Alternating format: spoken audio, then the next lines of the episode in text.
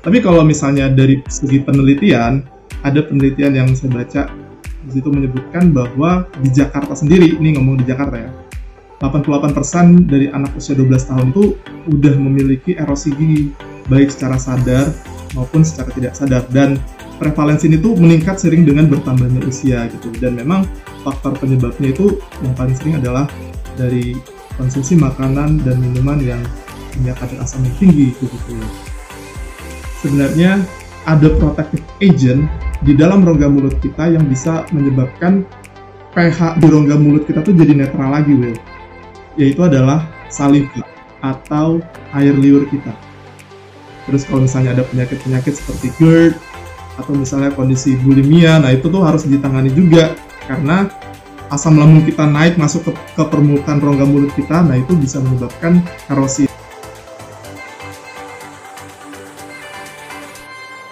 Halo semuanya, selamat datang lagi di podcast Sehat Seutuhnya bersama saya Will Yonas. Thank you banget nih buat teman-teman yang sudah selalu setia mendengarkan podcast Sehat Seutuhnya di mana pun teman-teman berada. Terima kasih banyak yang sudah selalu su atau suka ya mengirimkan DM ke uh, Instagram @setuhnya atau ke Instagram saya pribadi @willyonas dan bilang thank you kalau konten yang kita buat itu ternyata bermanfaat. Kita senang banget buat denger uh, message kayak gitu, itu membuat kita juga selalu semangat terus untuk membuat konten-konten. Jadi appreciate banget dan teman-teman yang udah share podcast kami di Instagram story kalian, itu juga akan membantu orang-orang lebih banyak tahu kesehatan dan semoga kita bisa menjadi sehat seutuhnya seperti harapan saya selalu ya setiap saat. Well, di episode podcast kali ini kita bakal belajar bareng-bareng mengenai kesehatan gigi lagi nih. Kayaknya terakhir saya post episode mengenai kesehatan gigi bersama teman saya Julio Yahya, uh, yang masih koas juga, uh, tapi sudah jadi sarjana kedokteran gigi itu di Januari tahun 2021. Nah, ini kan udah bulan Juni nih ya. Jadi sekitar udah enam bulan kita belum ngomong kesehatan gigi lagi dan rasanya ini waktu yang bagus lagi untuk belajar kesehatan gigi karena kesehatan gigi juga ini penting untuk diperhatikan. Bukan cuma apa yang kita makan, bukan cuma olahraga, jam tidur, tapi juga kesehatan gigi. Nah, hari ini kita bakal belajar mengenai erosi pada gigi. Apa ini ya? Mungkin teman-teman masih belum terlalu aware apa sih itu erosi.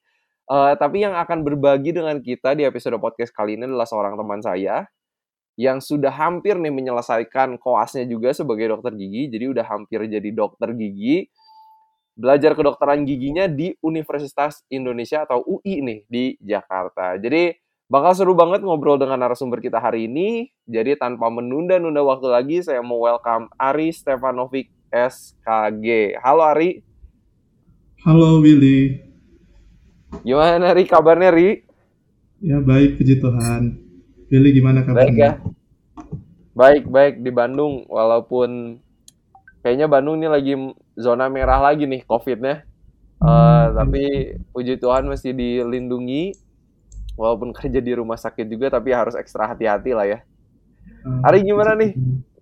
Kabar masih baik koas? Juga, masih koas. Koas udah udah hampir udah berapa tahun nih Ri koas? Ini di tahun terakhir. Mudah-mudahan tahun, tahun ini terakhir ya. ya. Jadi jadi harapannya untuk jadi dokter gigi nih kapan Ri? Um, ya mudah-mudahan tahun ini bisa selesai bisa lulus jadi dokter gigi. Oke oke dan dan kira-kira bakal bakal lanjut di Jakarta atau atau ke mana nih kira-kira? Uh, sejauh ini masih terpikirkan buat melayani di Jakarta sih Will, gitu. Oke oke oke nice nice nice.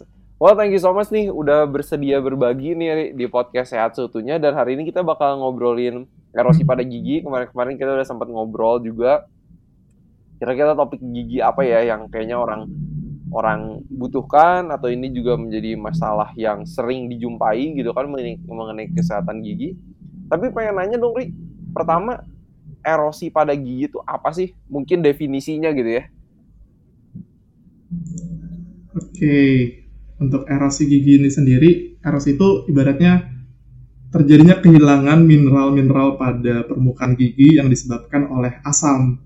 Nah, hmm. asamnya ini itu bisa muncul atau bisa disebabkan oleh makanan, minuman, ataupun juga dari tubuh kita sendiri, contohnya asam lambung. Begitu, Will. Oke, Nah, jadi jadi Jadi mineralnya mungkin sedikit tuh menjelaskan juga. mineralnya ini Oke. gitu ya, apa? Leaching out gitu ya. Iya, betul. Jadi gigi kita itu kan terdiri dari mineral-mineral yang mana ketika pada kondisi asam, misalnya kita makan makanan atau minuman yang punya kadar asam yang cukup tinggi, mineral-mineralnya itu bisa lepas dan akhirnya permukaan gigi kita jadi makin tipis.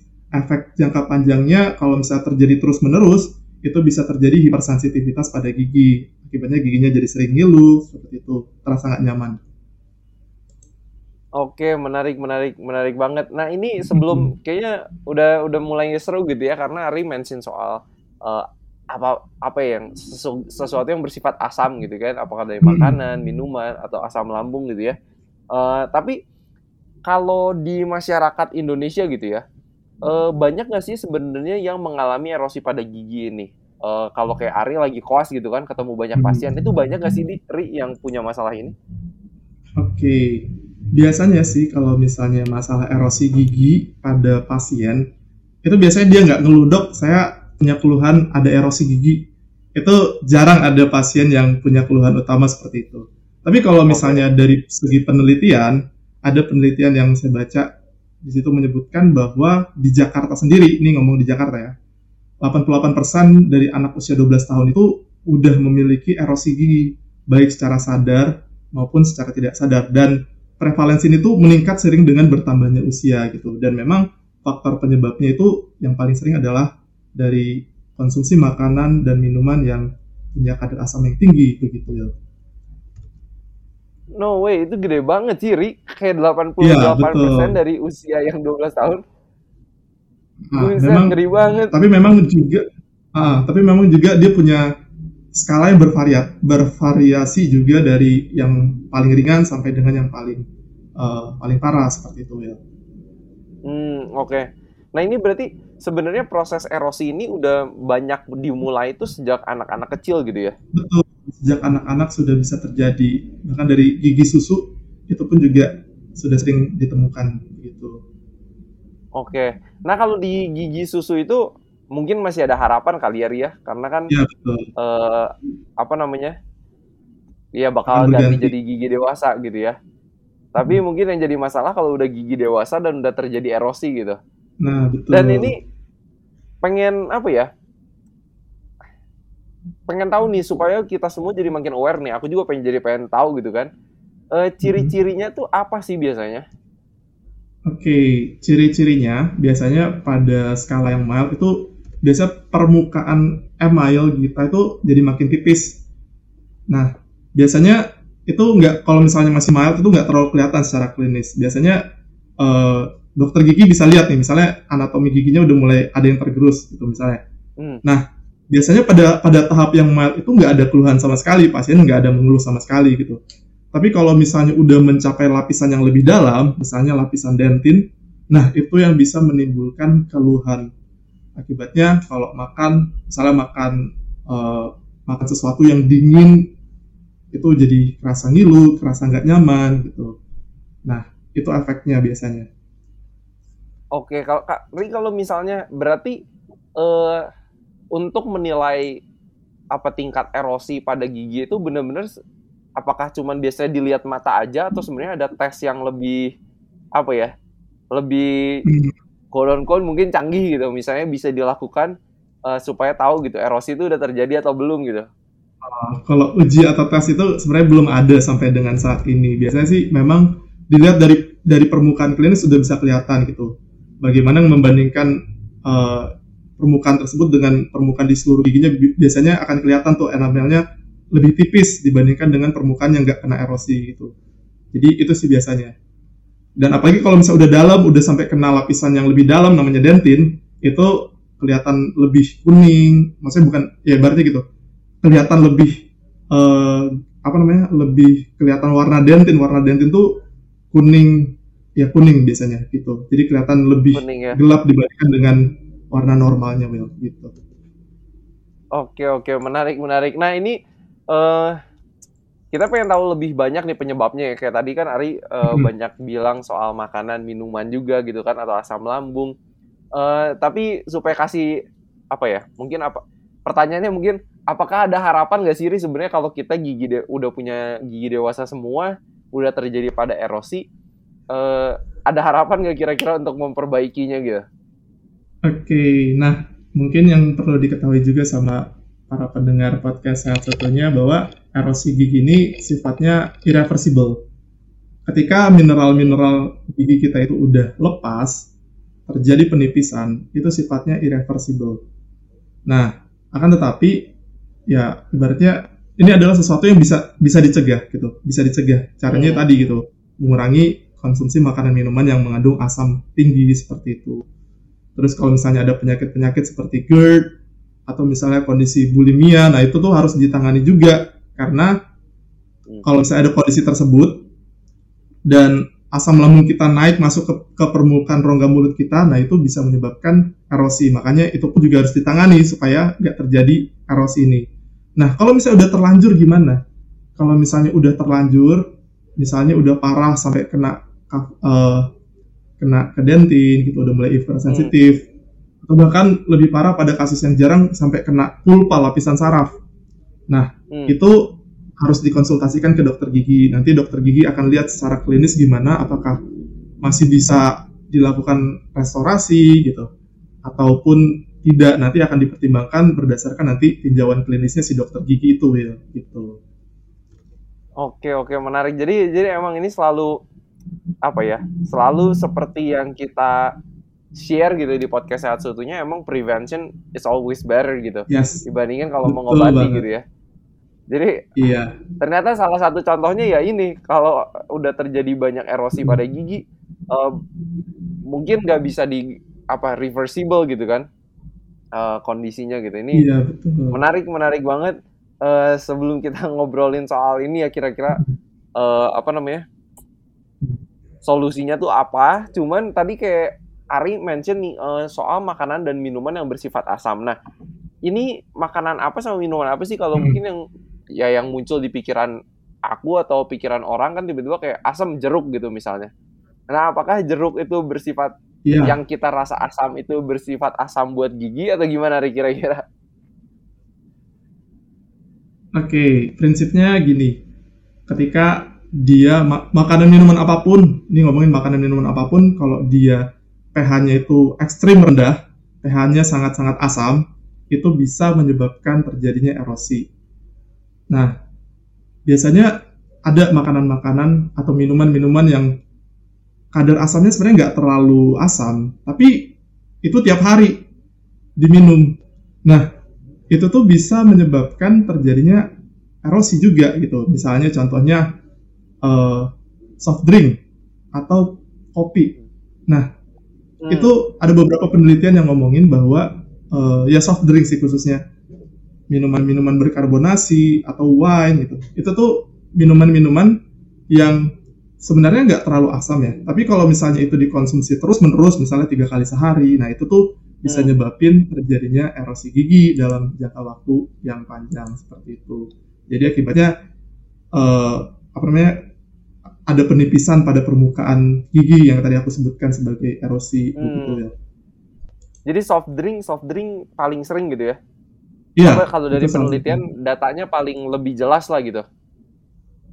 Iya, kurang lebih seperti itu. Yang dimention uh, soft drink gitu, kemudian kopi. Sebenarnya juga buah-buahan seperti jeruk juga bisa. Apalagi misalnya orang-orang yang punya kebiasaan, misalnya peres air limun atau air jeruk yang asem banget, itu tiap hari itu kan misalnya tiap pagi kan. Nah asam yang asam yang ekstrim yang seperti itu pun juga bisa menyebabkan terjadinya erosi gigi gitu ya oke menarik menarik. Jadi hmm. sebenarnya nah, sekali lagi tuh kebiasaan yang diulang-ulang ya. Iya betul.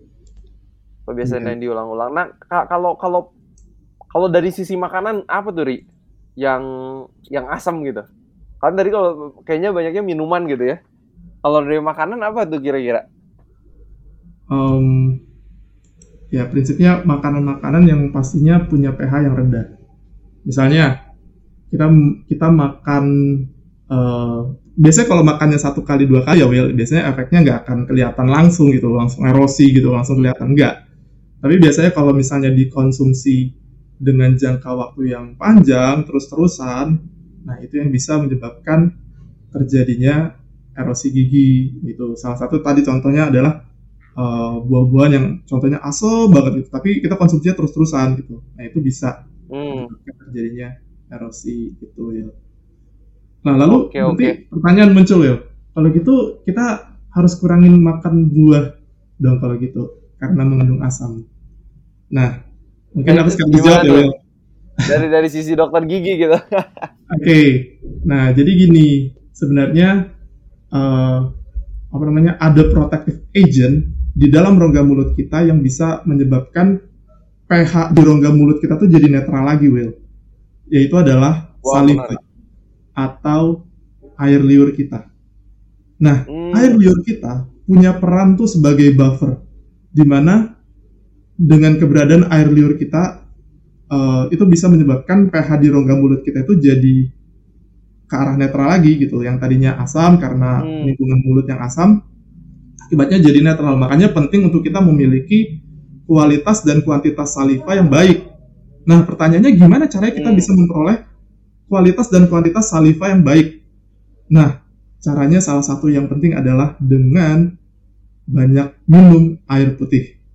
Nah, ini nih yang sering mungkin masyarakat sering lupa tentang pentingnya banyak mengkonsumsi air putih. Karena mengkonsumsi air putih itu manfaatnya banyak banget buat rongga mulut yang mana salah satunya adalah uh, dia membuat kualitas dan kuantitas dari saliva atau air liur di dalam rongga mulut kita itu menjadi baik. Nah, kalau misalnya air liur kita ini berfungsi dengan baik, itu bisa mencegah terjadinya erosi dan bukan cuma erosi, termasuk juga penyakit periodontal, penyakit gusi, termasuk penyakit karies atau gigi berlubang dan banyak lagi. Begitu. Wow, menarik menarik menarik kadang kalau ya kita belum belum ada ini ya pembahasan spesifik yang khusus di podcast sehat satunya mengenai pentingnya air putih gitu. Tapi ini menarik banget karena dari apa? Dari sisi kedokteran gigi ternyata minum air putih itu ada efek protektif ya betul. ya terhadap kita ya justru ya. Iya betul. Wow, ini teman-teman jadi biasain minum minum air putih, uh, usahain jangan minum minuman yang berwarna kali ya Ria. Iya. Yang kadang putih, di masyarakat juga udah ada. Ya. Uh, kadang di masyarakat juga udah ada nih orang-orang yang misalnya lebih banyak minum kopi dibandingkan air putih. Itu sering ketemu. Hmm. Atau misalnya dia uh, minum soft drink tiga kali sehari. Bayangin kalau tiga kali sehari hmm. berarti seminggu berapa kali. Nah itu tuh efeknya bisa banyak banget. Erosi erosi itu cuma salah satunya doang uh, ya efek lainnya salah satunya adalah gigi berlubang atau karies gitu. Hmm. Ri kalau kemarin tuh sempat baca-baca nih, mm -hmm. uh, ada yang salah satu website apa ya? Aku lupa dari American Dental Association gitu. Mm -hmm. uh, tapi uh, nunjukin kalau perenang yang berenang terus di air klorin gitu ya, uh -huh. itu itu ada efeknya juga nggak sih Ri pada erosi pada gigi?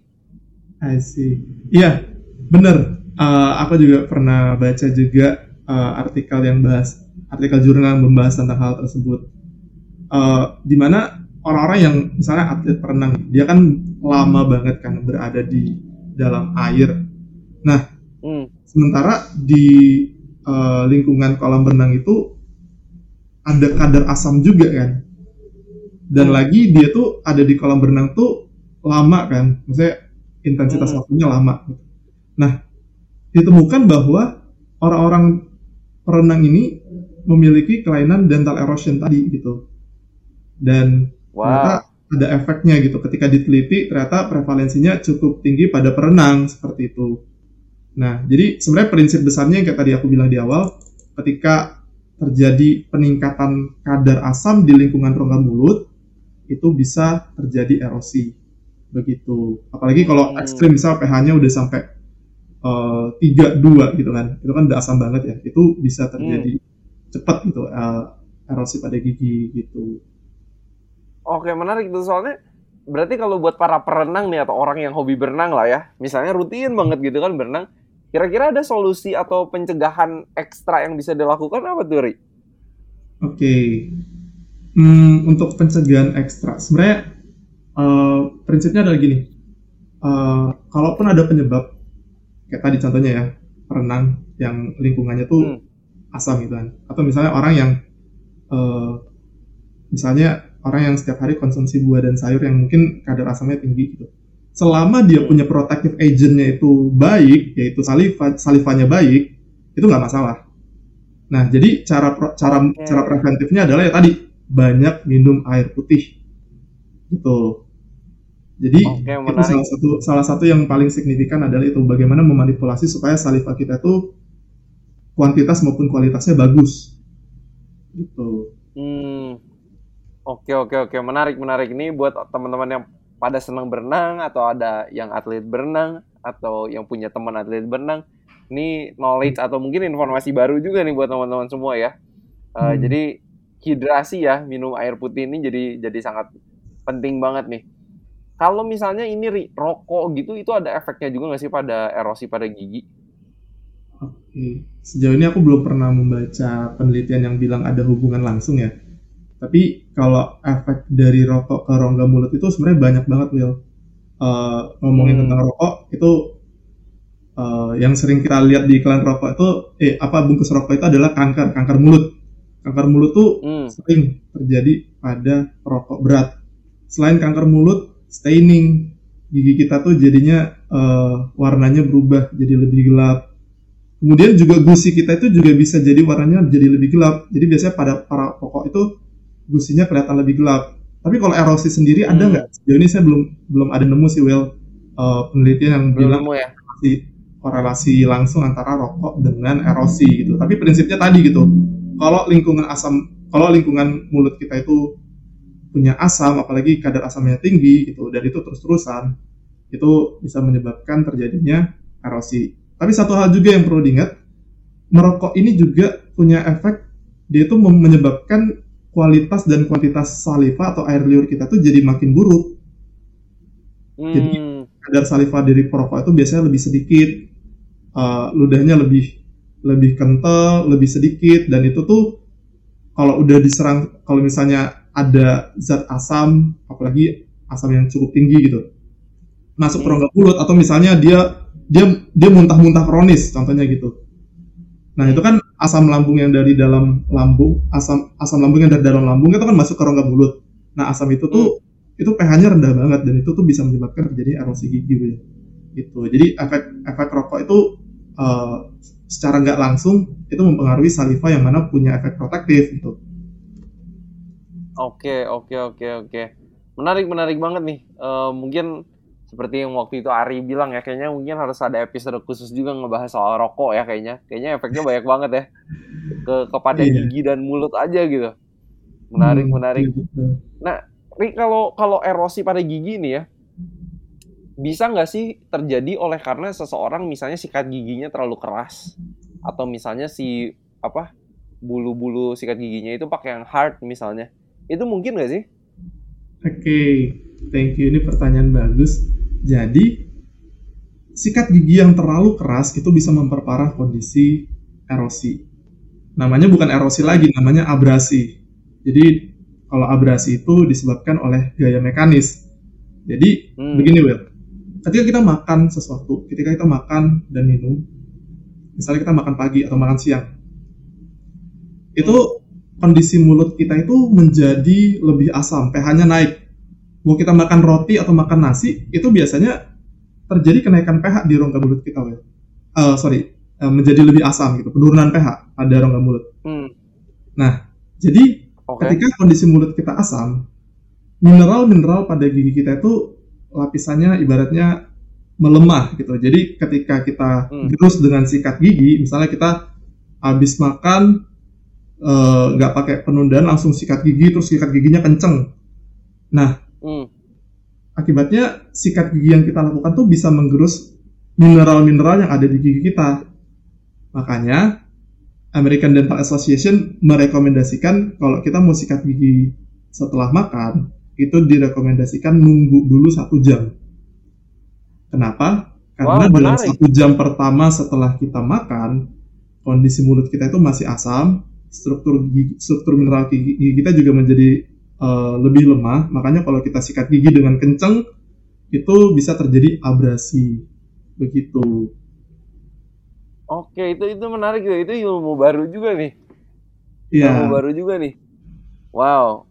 Oke, tapi tapi mungkin apakah itu khusus buat orang-orang yang sudah memiliki apa namanya lapisan giginya tuh udah terjadi erosi dulu atau misalnya sebenarnya buat yang orang yang giginya belum terjadi erosi sebenarnya itu praktek yang sehat juga untuk dilakukan gitu nunggu satu jam dulu gitu untuk semua orang untuk semua orang sehat juga itu direkomendasikan Will jadi uh, semua orang ya ya untuk semua orang yang giginya masih sehat pun juga direkomendasikan kalau kita sarap kalau kita mau sikat gigi setelah sarapan itu baiknya menunggu satu jam dulu. Lah, gimana caranya kan mau buru-buru ke kantor? Nah, biasanya ya caranya hmm. Ya kita bisa akalin dengan bawa sikat giginya ke kantor. Nanti setelah satu jam setelah sarapan baru kita sikat gigi gitu. Oke oke, ini ini habit Terus, baru juga yang aku harus coba nih. iya betul. Tapi satu hal juga yang perlu diingat bahwa uh, kadang-kadang gara-gara edukasi informasi ini tuh orang jadi males sikat gigi pagi. Nah itu salah.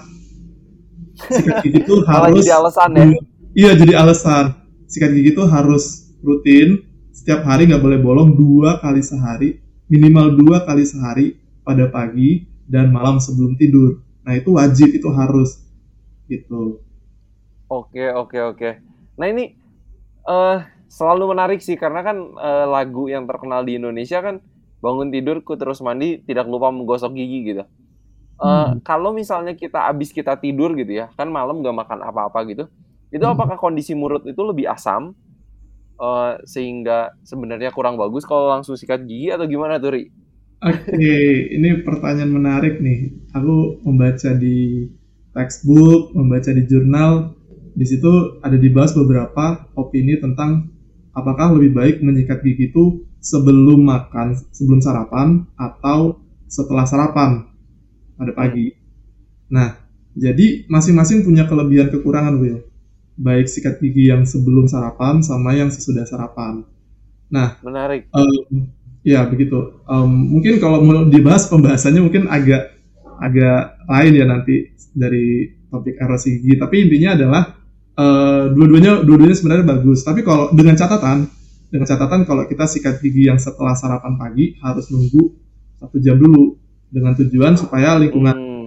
gigi mulut kita tuh udah netral dulu dari asam, baru di situ kita sikat gigi untuk mencegah abrasi terjadi.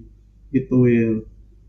Oke. Okay, iya, okay, satu okay. lagi. Nah, ini juga aku kasih tahu juga bahwa uh, untuk mencegah lingkungan asam pada rongga mulut, salah satu cara yang bisa dipakai adalah setiap kita habis makan, setiap kita habis minum minuman manis, makan makanan sesuatu apa pun, biasakan kubur air putih.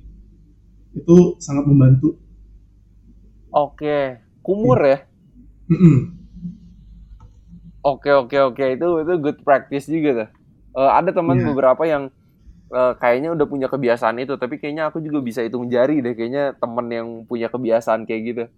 Jadi, ya. wow ini uh, teman-teman kita udah belajar nih bagaimana mencegah uh, gigi erosi gitu ya. Uh, dari sisi hindari hati-hati dengan makanan atau minuman yang pH-nya rendah, yang asam, yang kita lakukan berkali-kali, berulang kali, bertahun-tahun bahkan ya Ria. Um, hmm. Udah gitu juga kalau kita ada penyakit kayak GERD, bulimia, um, ini juga harus diselesaikan karena kalau asam lambungnya balik-balik terus ke rongga mulut ini nggak akan bagus juga Uh, tapi yang penting tadi Ari bilang juga adalah hidrasi ya, banyak minum air putih um, karena itu akan membantu saliva atau uh, air liur kita ya hmm. untuk menjadi satu hal yang menjadi bisa protektif gitu buat gigi erosi ini. Nah, Ri, kalau misalnya ya uh, mungkin buat knowledge kita juga sebenarnya uh, mungkin bukan nakut-nakutin ya, tapi supaya kita aware juga uh, hal apa sih yang paling parah yang bisa terjadi kalau gigi erosi ini nggak kita cegah, nggak kita apa ya cegah supaya juga lebih buruk? Itu hmm. case paling buruknya gimana sih, Ri? Oke, case paling buruknya ya, ini pada kasus yang jarang terjadi itu bisa sampai kena lapisan pulpa. Jadi gini Bel, Hmm. gigi gigi kita tuh terdiri dari tiga lapisan utama, yang paling luar namanya email, yang Hmm. lebih dalam lagi namanya dentin, dan yang paling dalam namanya pulpa. Pulpa itu isinya adalah lapisan-lapisan saraf. Di situ eh, ada saraf, ada pembuluh darah. Nah, kalau misalnya pada erosi yang ekstrim parah, itu bisa loh sampai ke eh, apa namanya ke kamar pulpa dan itu sakitnya bukan main gitu. Itu sakit Hmm. sekali pasti. Gitu. Dan eh, ya akibatnya ya pasien jadi ngerasa nggak nyaman, nggak nyaman sekali gitu. Hmm. Itu sih efek terparah dari erosi kena lapisan saraf. Paling parah ya. Oke oke. Dan dan ada aja nggak sih orang yang maksudnya kayak ngebi ngebiarinin sampai akhirnya pulpa kena tuh banyak pernah ditemukan nggak di pas Ari lagi koas Itu, gitu? Itu jarang banget Leo. Biasanya sih erosi yang ditemukan di praktik sehari-hari itu biasanya yang mild, yang masih di lapisan email gitu. Kalau yang sampai Hmm. dentin juga sebenarnya jarang gitu. Apalagi kalau sampai pulpa itu jarang sekali. Cuman ketemu di paper-paper jurnal aja sih sebenarnya. I see, I see, I see. Jadi eh, knowledge-nya udah ada, jadi sebenarnya ya jangan sampai kita kena kena Iya. sampai pulpa itu ya. Bahkan biasanya di Heeh. kalau udah sampai kena dentin aja itu udah pasien biasa udah ngeluh, udah ada hipersensitif gitu. Hmm, I see, I see, I see. Dan itu apakah kayak biasanya kalau udah kena pulpa gitu kayak harus dicabut giginya atau gimana, Ri? Nah, kalau terkait treatment apakah dicabut atau dipertahanin nanti itu akan eh, ditentukan dari si dokter giginya karena nanti kan dia akan melihat kondisi klinisnya gimana gitu. Jadi itu harus dilihat dan dikonsultasikan sama dokter gigi yang menangani. Ya. Oke. Ini pa- pasti situasional juga ya. Jadi kayak tergantung case by case ya. Iya betul. Oke, menarik banget nih Ari eh, mengenai erosi pada gigi. Aku sendiri belajar banyak hal baru juga dan teman-teman juga aku harap belajar hal baru. Kira-kira dari Ari ini ada pesan-pesan yang Ari pengen sampaikan nggak mengenai erosi pada gigi ini, Ri? Oke. Nah, jadi buat para pendengar podcast sehat seutuhnya, eh, saya ada tips nih untuk terkait dengan topik kita erosi. Ini ada beberapa tips untuk mencegah erosi gigi. Yang pertama, tadi banyak minum air putih. Itu tadi. Terus kurangi makan makanan atau minum minuman yang bisa menyebabkan erosi yang tadi udah kita mention. Kemudian juga berkumur air putih setiap habis makan atau minum minuman manis itu eh, direkomendasikan untuk berkumur setidaknya berkumur air putih gitu. Kemudian Hmm. tips berikutnya harus rajin sikat gigi dengan pasta gigi berfluoride dua kali sehari pada pagi dan malam sebelum tidur itu penting banget.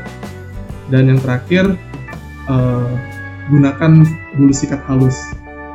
Gunakan bulu sikat halus karena itu juga cukup membantu kalau misalnya kita pakai bulu sikat yang keras apalagi nggak sikat giginya nggak diganti-ganti gitu kan terus gaya menyikat gigi kita tuh misalnya keras banget gitu nah itu bisa menyebabkan terjadinya pelepasan mineral juga kayak tadi kita bahas gitu itu sih Oke, oke ini tips yang eh, semoga simple, praktikal buat kita semua. Kebiasaan baru yang perlu kita buat. Eh, memang buat kebiasaan baru itu se- hanya sesimpel misalnya kumur-kumur setelah kita makan atau setelah minum yang manis. eh, nggak gampang juga gitu karena sering lupa juga ya. Tapi dari itu lah ya, mem- eh, satu dokter di eh, teman sekerja juga yang selalu bilang ke saya membuat sebuah kebiasaan yang sehat itu tidak semudah membalikan telapak tangan gitu kan. Jadinya usaha harus ada, ada reminder dan semoga podcast ini bisa menjadi salah satu reminder buat kita semua untuk selalu bikin habit-habit kebiasaan yang lebih sehat dan kebiasaan yang baru. Jadi thank, you so much Ari sudah berbagi nih di podcast sehat seutuhnya dan pastinya eh, ke depan ke depannya akan diundang lagi juga sehingga bisa sharing lagi nih knowledge soal kesehatan gigi. Jadi itu yang bisa kita bagian hari ini dan harapan saya seperti biasa semoga kita sehat seutuhnya.